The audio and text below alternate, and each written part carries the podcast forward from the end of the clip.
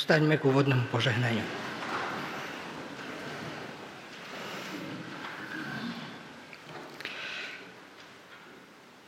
Nech nám Boh letníc udeli svoje požehnanie. Nech nás z chaosu našich jazykov privedie späť k porozumeniu Jeho slova. Nech si Tvoj duch v našom duchu vytvorí svoj príbytok, aby sme ťa, Bože, našli v sebe ako stred bytia. Aby sme poznali, že sme v Tebe a Ty si v nás. V mene Tvojho ducha pravdy. Amen.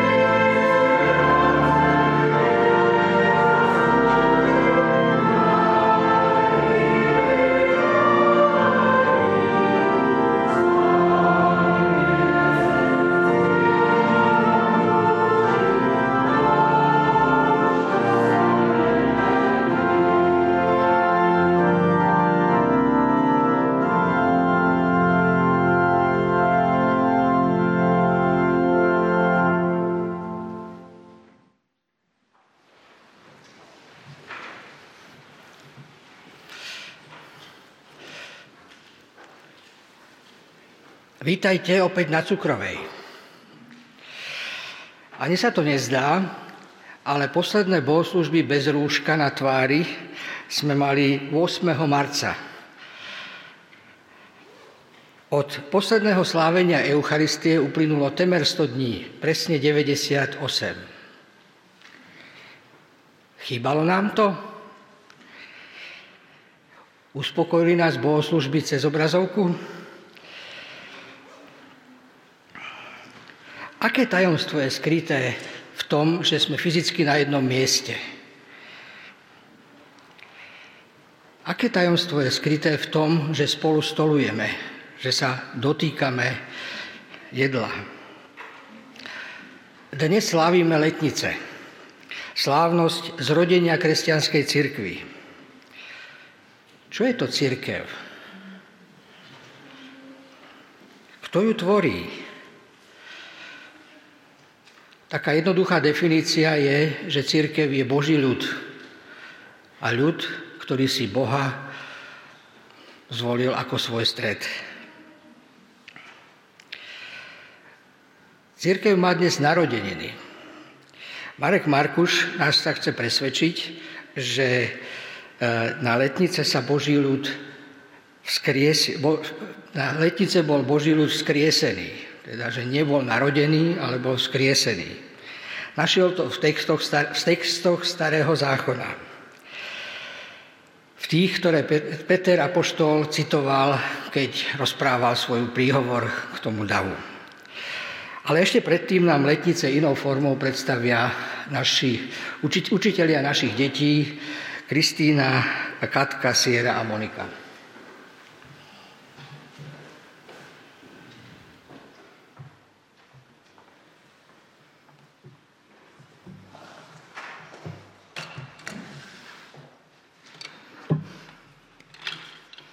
Ah, okay.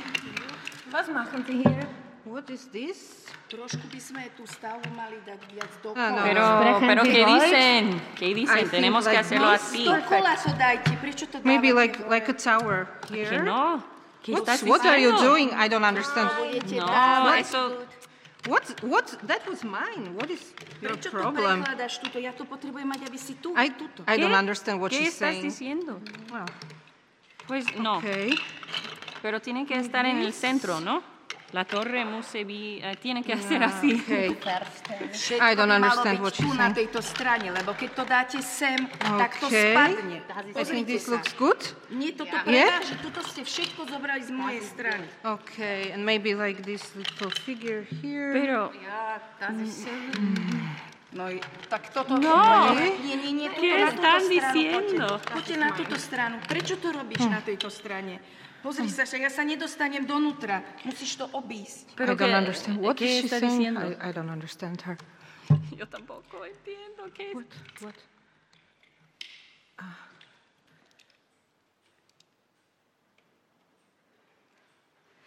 Ah, okay. What's, ¿Y ahora qué? What is she trying to do? Pues no sé, ¿qué? Ajá. ¿Qué quieren ah, hacer ahora? Ah, like, a, like a circle. Sí, circle, es buena circle. idea, sí, okay. sí, sí. Okay, okay. Círculo. Like a tower, maybe like here in the middle, you know? Ah, en el centro, sí. Like a tower here, you know, like this. Oh, eso es buena idea, sí. Pero ¿cuál es? Okay. Ok, esto, esto puede ser. Okay. No, super. No. Aj sa dostanem dnu, výborne. Yeah, Bien. I think that's, that's good. Sí, estoy de acuerdo.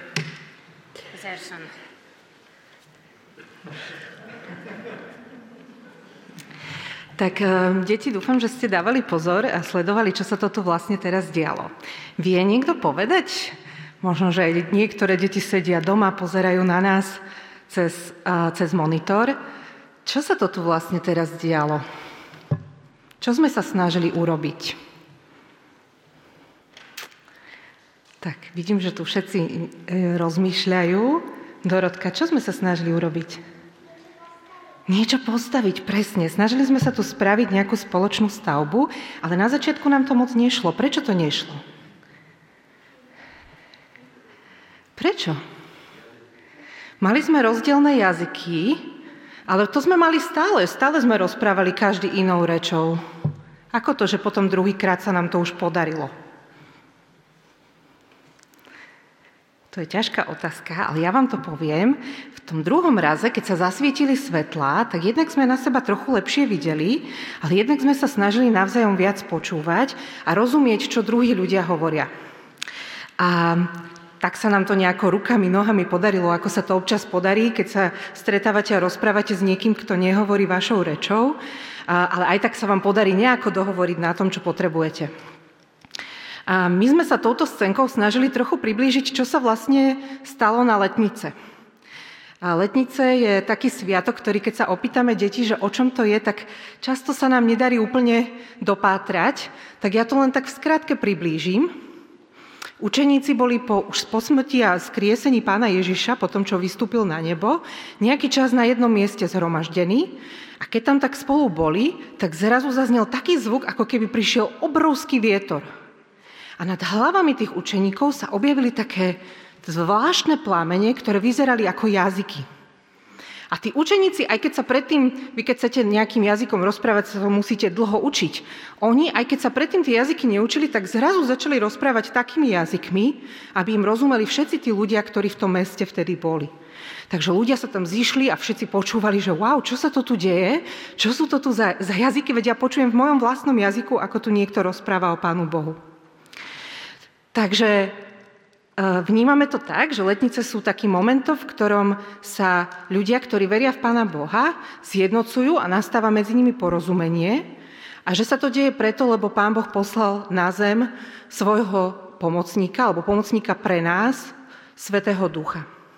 Takže verím, že aj dnes bude medzi nami a že nám pomôže, aby sme sa navzájom vnímali a rozumeli si.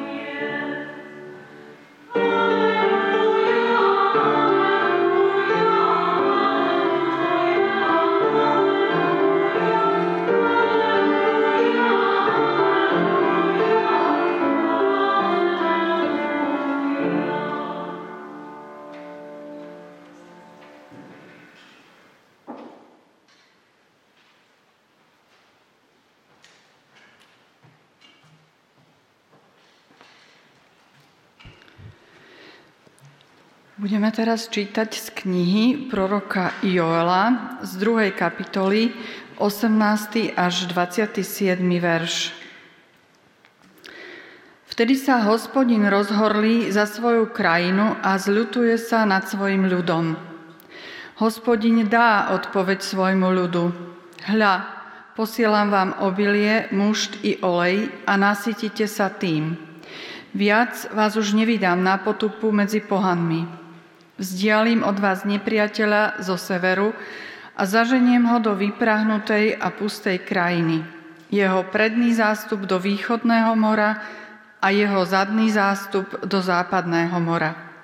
Jeho zápach sa bude roznášať a hnilobný pach bude vystupovať, lebo si počínal velikášsky. Neboj sa, zem, plesaj a raduj sa, lebo hospodin vykoná veľké veci – Neboj sa, poľná zver, lebo stepné pastviny sa rozzelenejú, lebo stromy prinesú ovocie. Figovník a vinič vydajú bohatú úrodu. Synovia Siona, jasajte a tešte sa z hospodina svojho Boha, veď vám dá spásonosný dážď, zošle vám jesenný i jarný dážď ako prv, takže humná budú plné obilia, lisy budú pretekať muštom a olejom. Vynahradím vám roky, v ktorých žrali kobylky a chrústy, koníky i húsenice, moje veľké vojsko, ktoré som poslal na vás. Jedávať budete do síta a chváliť meno hospodina, svojho Boha, ktorý sa k nám tak obdivuhodne správal. Môj ľud nebude navždy zahanbený. Spoznáte, že ja som uprostred Izraela, že ja som hospodin, váš Boh a niet iného. A môj ľud nebude navždy zahanbený.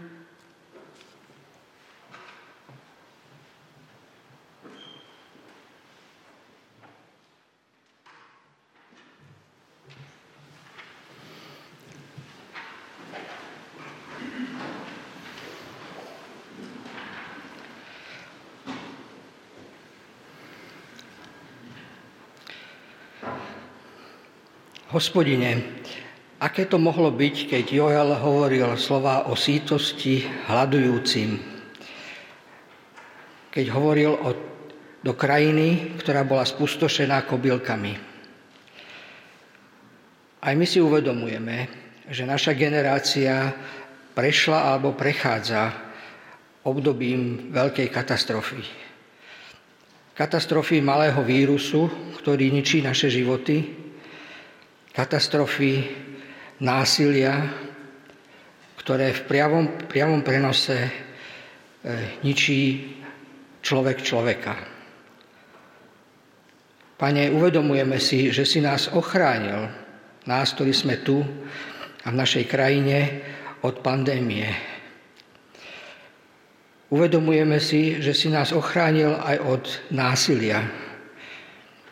A preto sa obraciame k Tebe, v prvom rade s vďačnosťou, že keby si ty nebol s nami, tak tieto veci sa nestanú tak, ako sú. Chceme ťa prosiť, aby si nám pomohol porozumieť, čo nám tým hovoríš, že si nás omilostil, že si bol k nám milosrdný a že sa nám toto zlo vyhlo. Prosíme, aby Tvoje slovo aj dnes, ktoré zaznie, nás k tomuto upriamilo Prosíme, aby si náš svet upokojil, aby si prítomnosťou ducha, ktorého si zaslúbil, toho tichého dažďa, upokojil srdcia ľudí, aby sme sa navzájom dokázali podporovať a navzájom dokázali eh, šíriť lásku medzi sebou. Prosíme, buď medzi nami, buď s tými, ktorí sú eh, doma a ktorí nemohli prísť medzi nás, či už z opatrnosti a ochrany svojho vlastného života, alebo pre nemoc a iné povinnosti. Amen.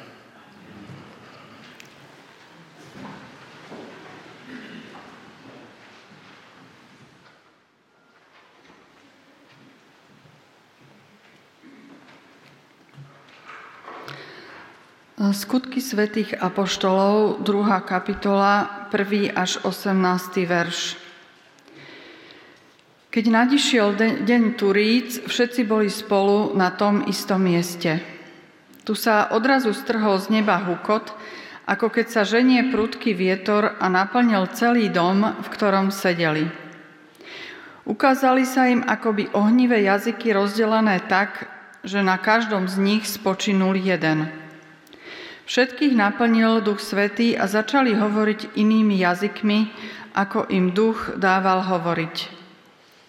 V Jeruzaleme sa práve zdržiavali Židia, zbožní ľudia zo všetkých národov pod nebom. Keď zaznel ten zvuk, zbehol sa veľký dav. Boli zmetení, lebo každý ich počul hovoriť svojou vlastnou rečou. Celý bez seba a v úžase si medzi sebou hovorili – Vari nie sú všetci títo, čo hovoria Galilejčania? Ako je možné, že každý z nás ich počuje hovoriť vo svojej materinskej reči?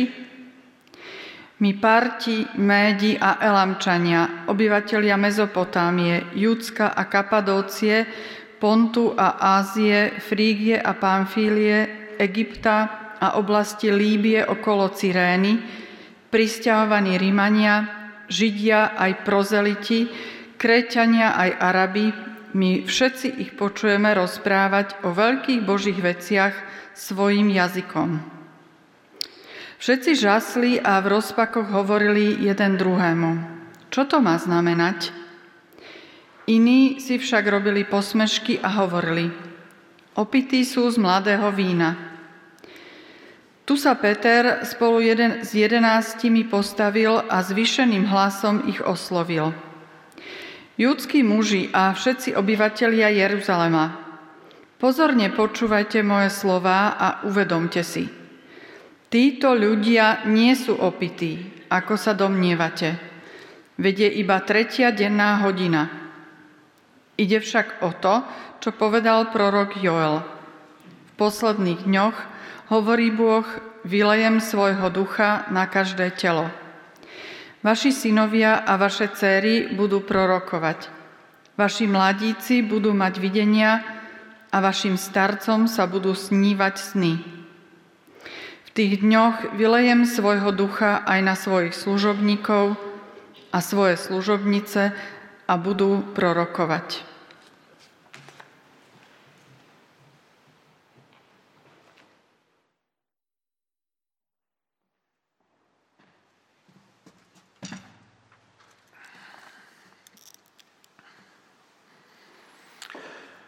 Dobré ráno, milá církev Pána Ježiša Krista. K tvojim narodeninám ti prajem všetko najlepšie, veľa lásky, veľa zdravia, čo nie je v dnešnej dobe žiadne kliše, ale najmä veľa ducha plnosti, veľa plnosti ducha svetého. Ducha plnosť podľa, slovenského, podľa slovníka slovenského jazyka znamená okrem iného dômyselnosť, schopnosť odpovedať dôvtipne, pohotovo reagovať. A myslím, že to dosť dobre vystihuje, čo sa stalo na letnice Petrovi a ďalším Ježišovým nasledovníkom. Tí sa stretli v niektorej zo siení Jeruzalemského chrámu na oslavu tzv. tzv. slávnosti týždňov, čo bola pôvodne slávnosť prvej žatvy. Ale v období judaizmu druhého chrámu tento sviatok nadobudol ešte jeden e, dôležitý význam, pretože bol výročím Sinajskej zmluvy, oslavou prijatia zákona. A podľa rabínskej tradície sa teda na tento sviatok zrodil vyvolený Boží ľud. To je významné, to si zapamätajme. Peter a celá skupina asi 120 ľudí, ktorí boli svetkami posledných udalostí Ježišovho vzkriesenia a na nebo vstúpenia, boli zase raz všetci spolu. Prehnal sa medzi nimi s hukotom nejaký vietor, ktorý priniesol akýsi oheň, ktorý sa medzi nich rozdelil. Zdá sa, že im ohnivé jazyky nejak e, fyzicky neublížili, ale rozhodne ich poznačili. Lukáš nám rozpráva, že takto naplnil všetkých Svetý duch. A oni začali pohotovo hovoriť inými jazykmi, tak, že cudzinci zo všetkých kútov vtedy známeho sveta, ktorí tiež prišli na sviatky do chrámu, im rozumeli. A Peter sa postavil a naozaj ducha plne, teda naozaj dômyselne a dôvtipne reagoval na ich otázky. Čo má toto všetko znamenať? A Peter zvýšeným hlasom, pretože sa tam zhromažil naozaj veľký dav, vovádza svojich poslucháčov cez prekvapivé okno slov proroka Joela do rozsiahlej krajiny, ktorá sa volá povolanie Božieho ľudu. Nevieme, čo Peter vedel o Joelovi a jeho texte. My nevieme veľa. Je to jedna z tých kníh Biblie, o ktorej vieme veľmi málo. Nevieme presne určiť, kedy Joel žil, kedy pôsobil, pretože jeho výroky o, o ničivej spúšti kobyliek a o hrozbe nejakého vojenského nepriateľa zo severu boli skutočnosti, ktoré sprevádzali Izrael niekoľko storočí. A možno Peter volí toto nadčasové Joelovo posolstvo zámerne, pretože je ozvenou mnohých prorokov pred ním aj po ňom. Joel v prvých dvoch kapitolách popisuje rozsiahle environmentálne spustošenie, následne politické, teda vzťahové spustošenie a duchovné spustošenie Božieho ľudu. Tieto tri veci idú v prorokoch vždy ruka v ruke. A Joelové otázky sú nárekom. Kto to spustošenie môže zniesť? Boží ľud mal byť svetlom pre okolité národy a teraz sa nám všetci smejú. Kde je náš Boh, že to dopustí? Pýta sa Joel v 2. kapitole 17. verši.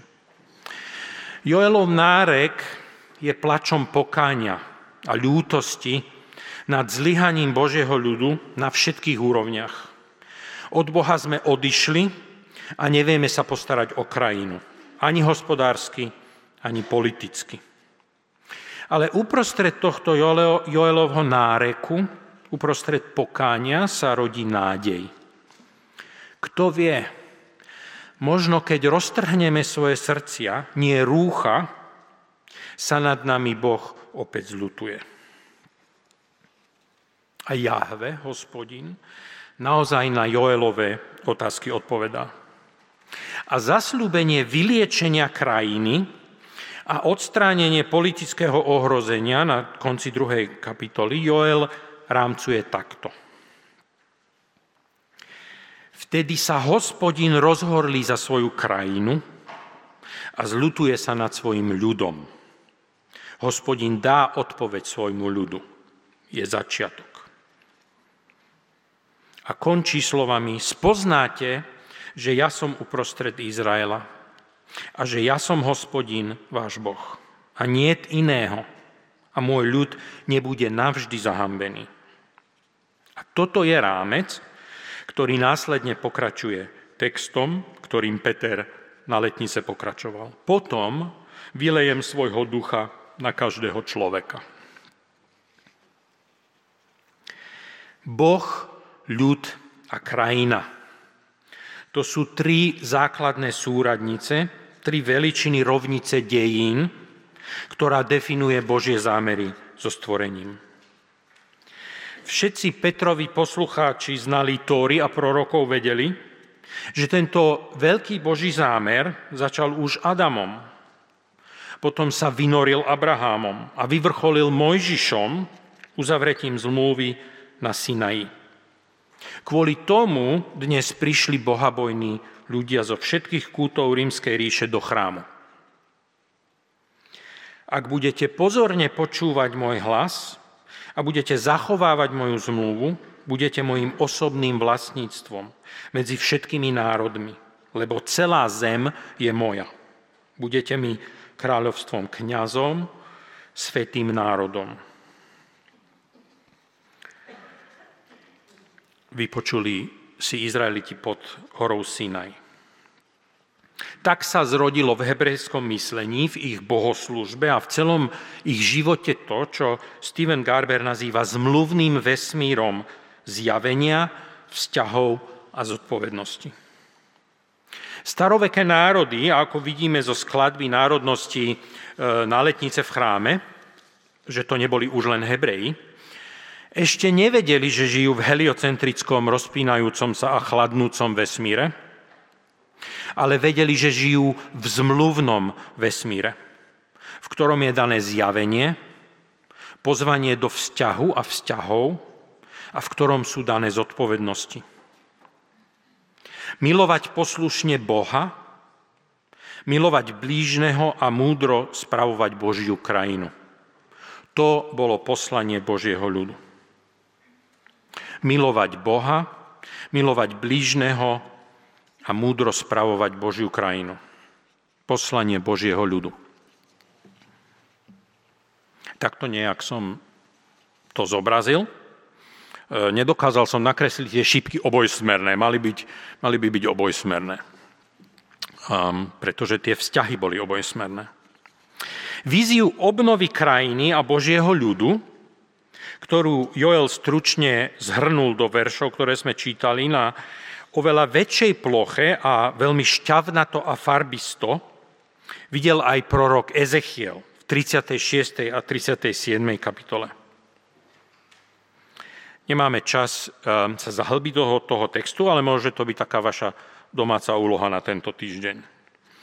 Tie dve kapitoly Ezechiela. V 36. kapitole Ezechiela sa rovnako ako Joel prihovára Boh najprv krajine a potom ľudu.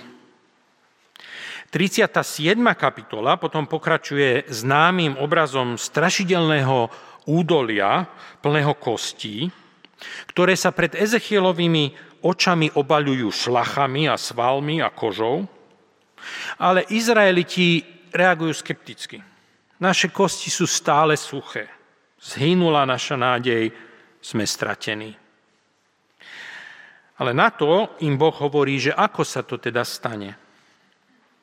Otvorím vaše hroby, vyvediem vás z nich ako svoj ľud. Privediem vás na pôdu Izraela. Potom spoznáte, že ja som hospodin. Keď otvorím vaše hroby a keď vás vyvediem z vašich hrobov ako svoj ľud. Vložím do vás svojho ducha, ožijete a zložím vás na vašu pôdu.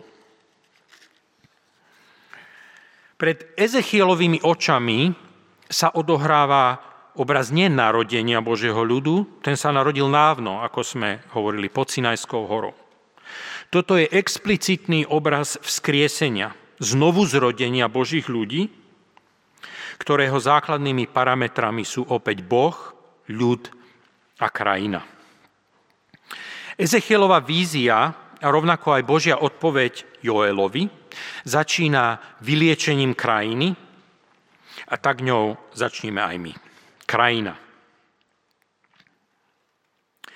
Boh cez Joela hovorí, že posiela svojmu ľudu obilie, mušt a olej. Sľubuje zelené pastviny polnej zvery a ľuďom bohatú úrodu ovocia, fíg a viniča.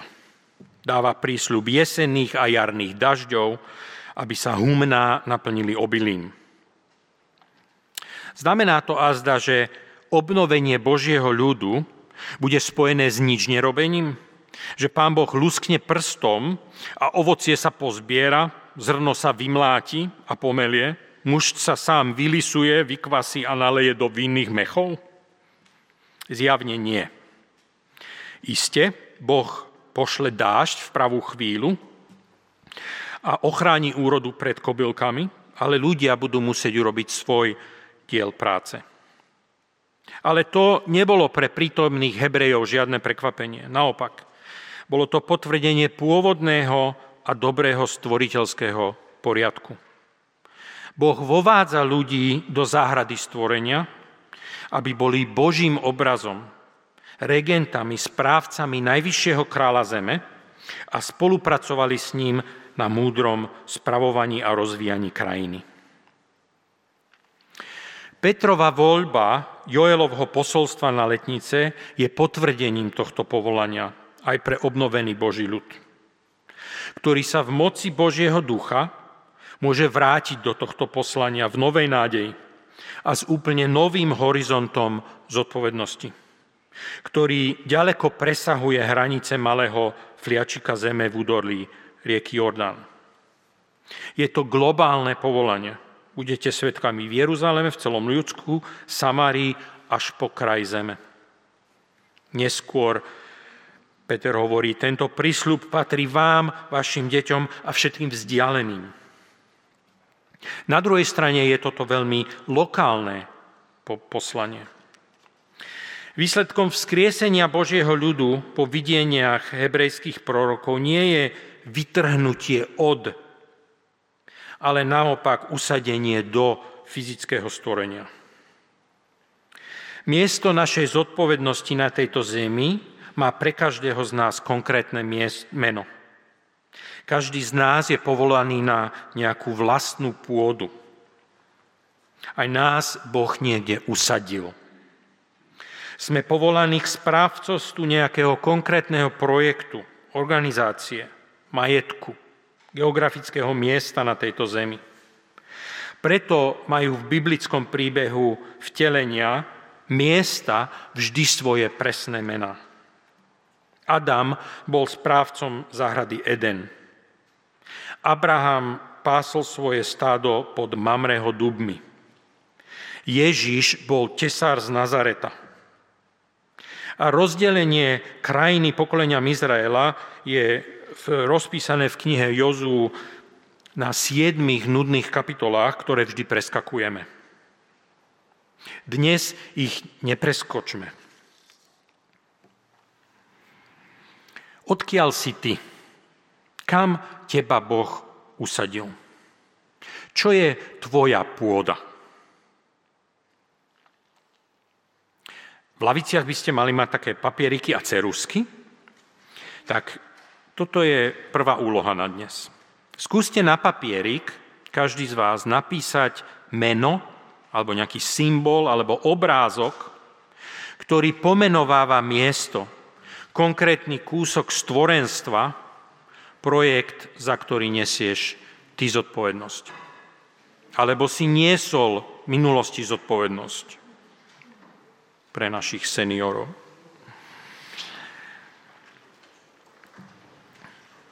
Um, poprosím eh, Jozefa o taký malý hudobný jingle, počas ktorého môžete um, dokončiť túto úlohu.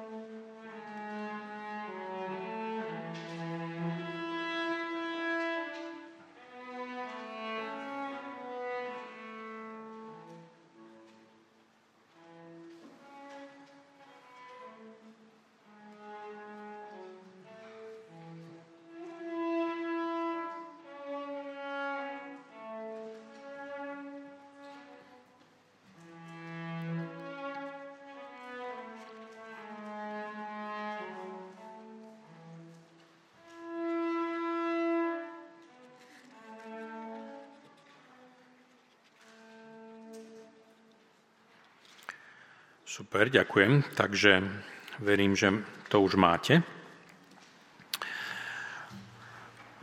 Ľud.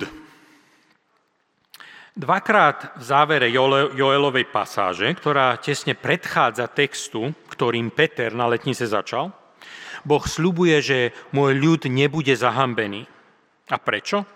Pretože ľudia zistia, že Boh je opäť uprostred nich že ja som hospodin, váš Boh. Čo je samozrejme prvá veta desatora. Mojžišových desiatich slov, ktoré definujú rámec spolužitia komunity Božieho ľudu. Celé obdobie od Nového roku po Veľkú noc sme strávili rozmýšľaním presne o tom. A je to podobné ako s krajinou. Tak, ako sa Boh musí postarať o dážď a ochranu pred kobylkami, Boh sa musí postarať o ochranu pred nepriateľom zo severu.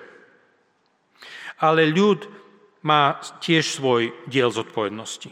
Ľud spozná, že Boh je medzi nimi, týmito veľkými mocnými činmi záchrany, ale Boh bude medzi nimi aj vďaka kvalite ich spolužitia.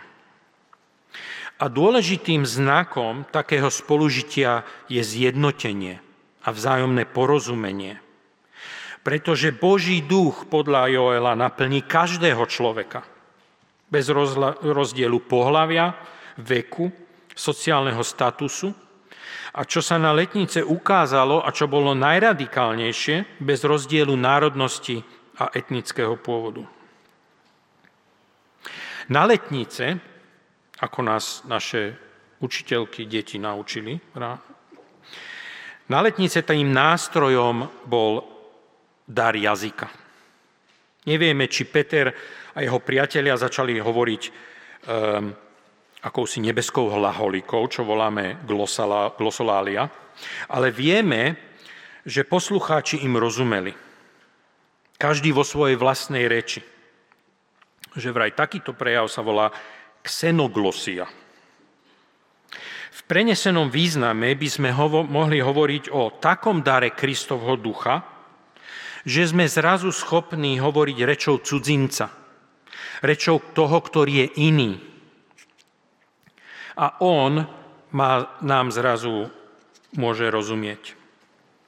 Najväčšími cudzincami sú nám možno ľudia, ktorí rozprávajú dokonale po slovensky ako my, ale napriek tomu si nerozumieme.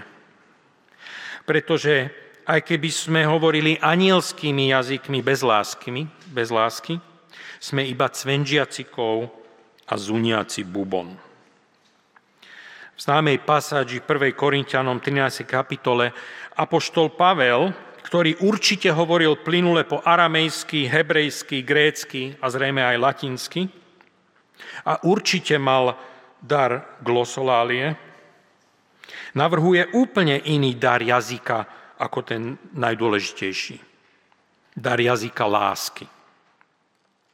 A Pavol vo svojej známej kapitole nám v skutočnosti predkladá rovno 12 jazykov lásky. A ja som sa pokúsil k tým 12 Pavlovým jazykom lásky doplniť, čo to znamená v našej komunikácii. Trpezlivosť, ktorá počúva, ktorá neskáče do reči. Láskavosť a dobrotivosť, ktorá nekritizuje. Nezávidenie, ktorá praje druhým. Nevystatovanie sa, ktorá vyzdvihuje príspevok druhých nenadúvanie sa, ktorá pokorne vypočuje spätnú väzbu. Slušnosť, ktorá nepoužíva hrubé výrazy a neosočuje. Uprednostňovanie iných, ktorá nehovorí stále o sebe či svojich názoroch. Nerozčulovanie sa, ktoré reaguje pokojne s rozvahou. Nepočítanie krívd, ktoré neohovára, ale hľadá na druhých to dobré. Radosť z pravdy a spravodlivosti, ktorá vyzdvihuje, čo dobré sa stalo. Znášanlivosť, ktorá nerozdeluje, ale spája. Šírenie viery a nádeje, ktorá pomáha vidieť perspektívu, nadhľad, možno zmysel pre humor. Všelijaké jazyky sa vieme naučiť sami, či s pomocou učiteľa alebo nejakej šikovnej apky v mobile, ale jazyky lásky sa učia veľmi ťažko. Je to skutočný dar, Boží dar, duchovný dar, keď niekto v kritickej chvíli, v čase nedorozumenia, či v konflikte vie vniesť pokoj, milosrdenstvo, obnovenie porozumenia. Takže druhá úloha na dnes. Ktorým jazykom lásky hovoríš ty najhoršie? Alebo takmer vôbec? Ktorý jazyk lásky by si dostal rád od Svetého Ducha ako dar? Napíš ho na ďalší papierik. Môžeš si vybrať z Pavlovho zoznamu, alebo ťa možno napadne nejaký ďalší, tvoj, tvoja, tvoj, tvoj špecifický kríž. Um, ktorý, ktorým by si rád hovoril oveľa, oveľa lepšie.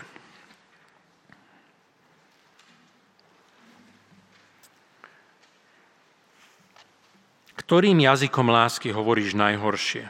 Alebo takmer vôbec? Skúsme, skúsme sa oslobodiť od myšlienky, ktorý jazyk lásky nám najviac chýba, ktorý by sme radi od iných počuli Skúsme sa zamyslieť, ktorý je to našou vlastnou slabinou.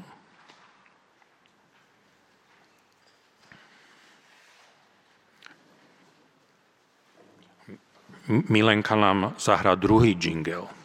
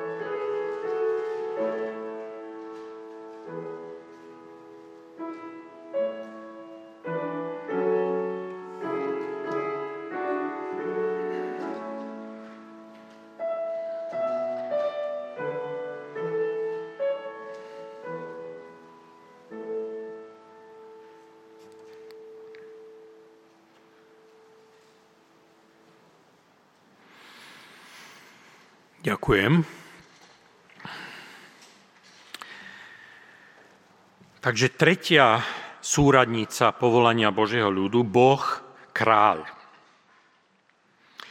Ezechielová vízia vzkrieseného Božieho ľudu znie takto. Urobím z nich jeden národ v krajine na izraelských vrchoch a jeden kráľ bude kráľom všetkých. Očistím ich a budú mojim ľudom a ja budem ich Bohom. Môj služobník Dávid bude kráľom nad nimi a jediným pastierom pre všetkých. Opäť jeden Boh, zjednotenie ľudu a celých národov, osadenie do krajiny. Ako však má tento Boží ľud naozaj žiť? Ako má naozaj spravovať krajinu? Áno, bol daný zákon, ktorý definoval mnoho podrobností o vzťahoch medzi ľuďmi aj o spôsobe správy krajiny. Ale spustošeniu environmentálnemu, mravnému, vzťahovému, politickému sa Boží ľud nevyhol. A proroci Joel aj Ezechiel vedeli, že také rozsiahle spustošenie a biblické slovo pre také spustošenie je hriech, sa vylieči len keď sa Boh konečne k ním vráti. Keď bude jeden Boh opäť uprostred Izraela. A tam, kde Joel odkazuje na Šému z Deuteronomia 6. kapitoly, Boh Jahve je jeden, Ezechiel hovorí o Dávidovskom kráľovi, ktorý bude vládnuť. A tak nás neprekvapí, že Peter ide na letnice od Joela rovno k Dávidovi. Aby svojim prekvapeným poslucháčom porozprával, čoho bol on a jeho priatelia v uplynulých dňoch svetkami. Áno, Boh je jeden, ale prišiel medzi nás. Narodil sa ako vtelený Boh do Dávidovho potomstva, ako Ježiš Nazarecký. A Boh nám cez jeho život medzi nami ukázal, čo to znamená byť človekom, skutočne Božím ľudom. Cez jeho smrť na kríži nás očistil od hriechov a cez jeho vzkriesenie ho urobil kráľom všetkých kráľov celého sveta. A Peter od 22. do 36. verša prerozpráva poslucháčom na letnice celý tento príbeh. Peter a jeho priatelia boli svetkami toho, ako by to mohlo vyzerať, keď Ježiš, archetyp človeka, nový Adam, nezaťažený hriechom, vstúpi do svojho poslania a naplní ho až do trpkoslávneho konca. Seba obetovania sa za iných ľudí a za celé stvorenie. Ako teda budeme ako vzkriesený Boží ľud žiť spolu? Ako spoločenstvo, ktoré dospieva k jednote a ktoré múdro spravuje zverenú krajinu. Ako vstúpime my do svojho poslania? Nie triumfalistickou mocou, ekonomickým či politickým vplyvom, ale seba obetovaním, službou. Takto žijúce komunity sú smerovky, podľa ktorých sa ostatní ľudia orientujú, keď sú stratení. Sú ako príbytky, kde si chcú ľudia odpočinúť. Sú ako osviežujúci dušok čerstvej vody pre národy na okolo. A Ezechiel končí um, tú svoju víziu, ktorá je ozvenou tej Joelovej, takto. Budú chodiť podľa mojich nariadení, zachovávať moje ustavenia, ustanovenia a plniť ich. Budú bývať v krajine, na veky budú bývať na nej oni a ich synovia i synovia ich synov. Môj služobník Dávid bude na veky ich kniežaťom. Uzavriem s nimi zmluvu o pokoji. Bude to pre nich väčšiná zmluva. Usadím ich a rozmnožím ich a naveky dám svoju svetinu do ich stredu. Môj príbytok bude u nich, ja budem ich Bohom a oni budú mojim ľudom. Potom národy spoznajú, že ja som hospodin, ktorý posvecuje Izrael. Moja svetiňa bude uprostred nich na veky.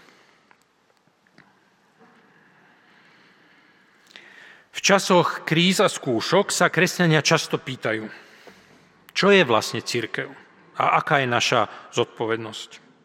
To bola aj otázka Dietricha Bonhofera v čase prenikania nacizmu a protižidovských opatrení do myslenia a života církvy v Nemecku. To bola zrazu naša otázka, keď sa zavreli kostoly a modlitebne pred dvomi mesiacmi. Je církev, ktorá sa nemôže v nedelu stretnúť stále ešte církvou? A čo máme robiť? Sadnúť si pred obrazovky a vybrať si zo širokej ponuky internetových bohoslúžieb, tak ako si vyberáme seriál na Netflixe? Apoštol Peter na ktorom sa Pán Ježiš Kristus rozhodol postaviť novú stavbu Božieho ľudu, nás na letnice uviedol do vízie proroka Joela. A na základe tejto vízie by som ja na otázku, čo je církev a čo máme teda robiť, odpovedal takto. Církev je obnovený Boží ľud, ktorý bol spolu s Pánom Ježišom Kristom vzkriesený pre svoje poslanie – ktoré mal Boh pre svoj ľud pripravené od počiatku dejín. Poslanie milujúcej poslušnosti voči svojmu Bohu, ktorý sa v Ježišovi stal kráľom stvorenia viditeľného aj neviditeľného. Poslanie láskavej a obetavej služby jeden voči druhému a poslanie múdreho spravovania krajiny, ktorá mu bola zverená a do všetkých ľudí, ktorí príjmú pozvanie vstúpiť do tohto trojitého poslania, Boh vdýchne svojho vlastného ducha. A Ježiš o budúcich komunitách, ta, komunitách takýchto ľudí raz učeníkom prezradil, sledujte ich, budú nezastaviteľní. Ani brány pekla ich nepremôžu. Tak mi dovolte zapriať vám na záver dnešnému sviatku takto. Milá církev pána Ježiša Krista, k výročiu tvojho znovu zrodenia, ako vzkrieseného Božieho ľudu, ti prajem plnosť Ducha Svetého, aby si mala odvahu k obetavému nasledovaniu kráľa Ježiša, aby si dostala nové dary jazykov lásky, pre porozumenie a zjednotenie sa s tými, ktorí sú iní a veľa tvorivej múdrosti pri správe tvojho kúska krajiny, ktorá ti bola zverená. Tie lístočky môžete pri, keď budeme prichádzať k Večeri pánovej, môžete, tam sú také dva um, plagáty, obrázky a Mária vám pomôže ich na ne nalepiť v tých dvoch úrovniach krajiny a ľudu. A nech sú um, tie, tie plagáty takou našou spoločnou modlitbou, ktorou um, tie chýbajúce dary jazykov lásky a prozbu o múdrosť pre správu tej časti stvorenstva, ktorá nám bola zverená, budú takou našou spoločnou modlitbou Duchu Svetému dneska. Amen.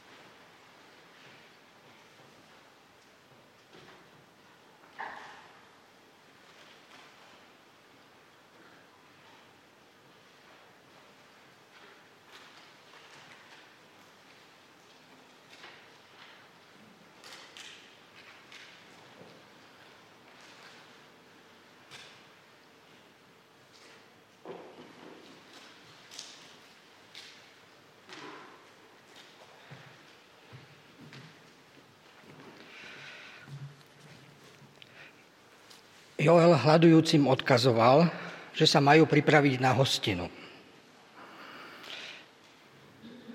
Ľud na námestí v Jeruzaleme, na chrámovom námestí v Jeruzaleme, pripisuje xenoglosiu k tomu, že sa človek napil sladkého vína a opil sa. Či chceme, či nechceme, fyzická realita, jedlo, kvety, technika ako zvuk, obraz, tento stôl, všetko sú veci, ktoré sú, s ktorými sú spojené naše životy nerozlučne. Aj naše fyzické telo je náš dar. Ježiš pri poslednej večeri svojim učeníkom povedal, že už nebudem piť z plodu viniča, až keď ho bude, budem piť s vami nový v kráľovstve svojho Otca. Tým nám povedal, že nám odovzdáva, uh, odovzdáva štafetu. Povedal, aby sme túto činnosť robili opakovane. Tou štafetou je zem a jeho plodnosť. Celé ľudské spoločenstvo, v ktorom žijeme, sú v našich rukách. Máme sa o ne starať a navzájom budovať spoločenstvo vzájomnej obetavej lásky. Tým konáme Božiu vôľu. V centre dnešnej bohoslužby stojí rozlábaný chlieb a kalich plný vína. Stretneme sa okolo stola, ktorý sa rozprestiera nad dvomi tisícročiami. Až k tomu miestu, na ktorom Ježiš v posledný večer lámal chlieb a dával ho ako svoje telo. Budeme stolovať s tými, čo už dávno zosnuli. I s tými, čo sa ešte iba narodia. Ak vstanete, aby ste prijali to víno a ten chlieb, vyznáte, že v Ježišovi sa Boh stal človekom ak vstanete, aby ste prijali to víno a ten chlieb, vyznáte svoj hriech Bohu a príjmete jeho odpustenie. Ak vstanete, aby ste prijali to víno a ten chlieb, v Kristovi príjmete svoju vlastnú smrť, lebo sme zomreli a náš život je skrytý v Kristom, s Kristom v Bohu. Ak vstanete, aby ste prijali to víno a ten chlieb, Kristovi prijímate svoje vzkriesenie. Ja im dávam väčší život, nezahynú na veky. Nikto ich nevytrhne z mojej ruky.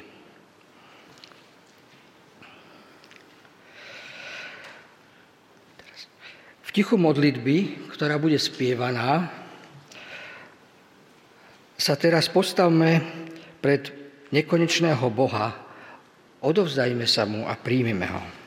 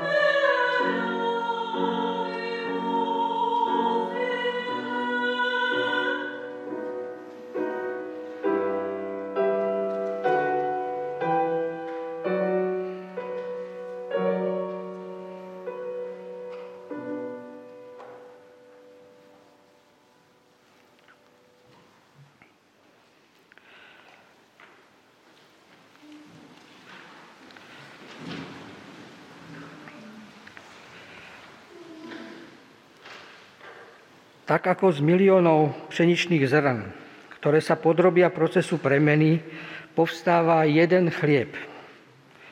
Tak ako z miliónov hroznových bobúl sa v procese premeny rodí víno, povoláva si Pán Ježiš Kristus každého jedného z nás, aby sme sa podali premene, ktorou sa z miliónov jednotlivých duší stáva jedno telo – Církev nevesta Baránková. A mocou Ducha Svetého ponúka nám k tomu sám seba. Pod spôsobom slova i pod spôsobom chleba a vína.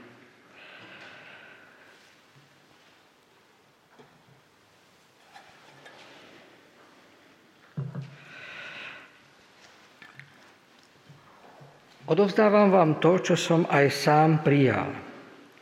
Pán Ježiš v tú noc, keď bol zradený, vzal chlieb, dobrorečil a lámal a riekol, vezmite a jedzte. Toto je moje telo, ktoré sa vydáva za vás. To činte na moju pamiatku.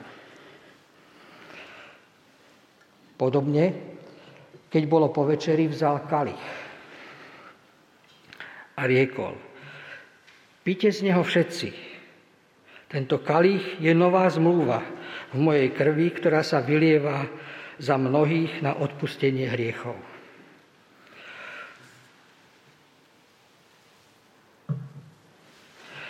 Pozýva vás preto všetkých, ktorí vyznávate, že ste ochotní nechať sa premieňať Duchom Svetým na telo Kristovo, aby ste sa zúčastnili slávnosti Večere Pánovej poďte a berte, aby sme mohli spoločne zvestovať jeho smrť a oslavovať jeho zmrtvých vstanie.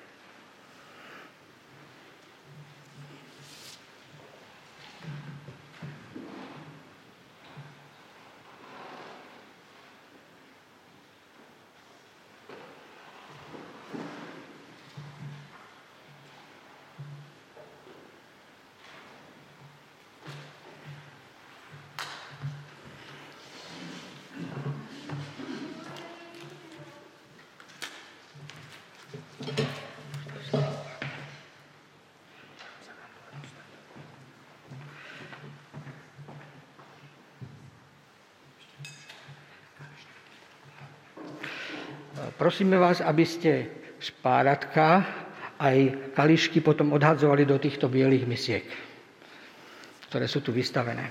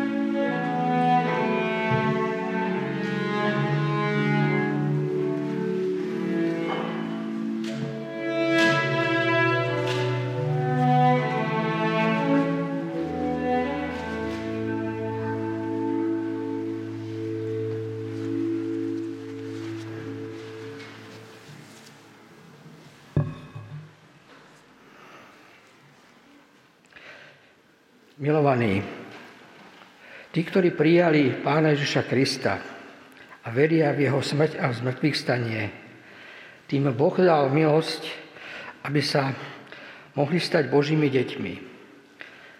Vyznajme preto svoju vieru slovami modlitby, ktorú nás naučil Pán Ježiš. Otče náš, ktorý si na nebesiach, posved sa Tvoje meno, príď kráľovstvo Tvoje, buď vôľa Tvoja, ako v nebi, tak i na zemi. Chlieb náš každodenný daj nám dnes a odpust nám naše viny, ako i my odpúšťame svojim vinníkom.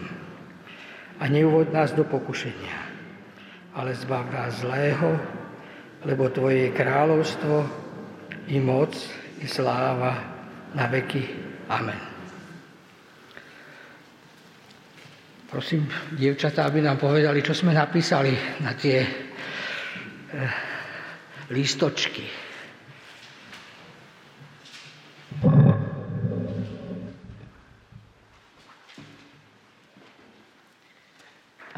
Snažili sme sa to tak v rýchlosti dať nejako do približných celkov, čo sa neúplne dá, keďže sme veľmi rôzni, ale predsa len v oblasti, kde prežívame zodpovednosť, a, tak sa veľa objavuje naša rodina, ľudia, ktorí sú teda najbližšie okolo nás. Myslím si, že potom je veľa ľudí, ktorí sú tu a prežívajú zodpovednosť za cukrovú, za toto naše spoločenstvo, či už ako celok, alebo za nejakú konkrétnu prácu v rámci, e, v rámci e, cukrovej. Um, viacerí sme naznačili, že prežívame zodpovednosť za tú oblasť, v ktorej pracovne pôsobíme. Um, či už je to konkrétne vo sociálnej oblasti so chorými, staršími ľuďmi alebo um, teda s kolegami v, nie, v nejakom svojom neidentifikovanom prostredí. Rovnako sa tam objavila škola naša, bilingvál, najmä bilingválne gymnázium. A um, to, čo ešte niektorí prežívajú ako zodpovednosť, je aj naša krajina ako taká, naša a príroda a uh, tá oblasť, v ktorej, o ktorú máme aj fyzicky zodpovednosť, naša záhrada alebo to prostredie, v ktorom žijeme uh, a ako ho chránime. A tá druhá otázka, aký jazyk lásky by sme uh, chceli, aby nám uh, Duch Svety daroval, tak uh, prevažovali asi tri, tak ako som sa na to zbežne pozerala, trpezlivosť, nepočítanie kríud a nerozčuľovanie sa. Tak, to je také podobné tej trpezlivosti, tieto tri. A potom tam boli rôzne ďalšie, uprednostňovanie iných, reagovanie láskavo, pokojne, tých, tých jazykov, ktoré, ktoré by sme chceli prosiť, je, je viac.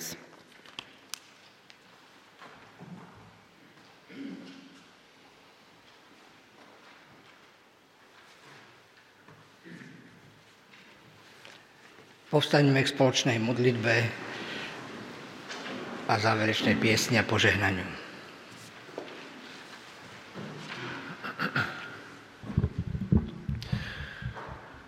Pane Bože môj, Pane Bože náš, e, som a sme Ti veľmi vďační za to, že sme sa tu mohli stretnúť po takom dlhom čase, vidieť sa vzájomne a opäť pocitovať vzájomnú lásku.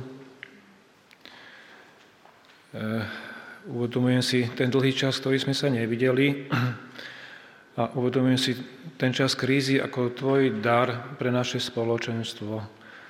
Lebo keď sme na jej začiatku boli ako keby v Babylone, kedy sme si nerozumeli a pritom sme rozprávali tými istými jazykmi, tak teraz nás cez tú krízu povolávaš na cestu do Jeruzalema, kde si opäť môžeme rozumieť vnímať sa jeden druhého, pýtať sa po bolesti iného a učiť sa sám, sami tie dary lásky, ktoré potrebujeme na to, aby sme opäť naďalej mohli budovať toto naše malé spoločenstvo, túto časť mozaiku Tvojej církvy. Tak Ti za ňu ďakujem aj za jej históriu, aj za tie životy, ktoré majú prísť do nášho spoločenstva a aj za tie životy, ktoré už odišli a nás predišli do väčšnosti. Amen.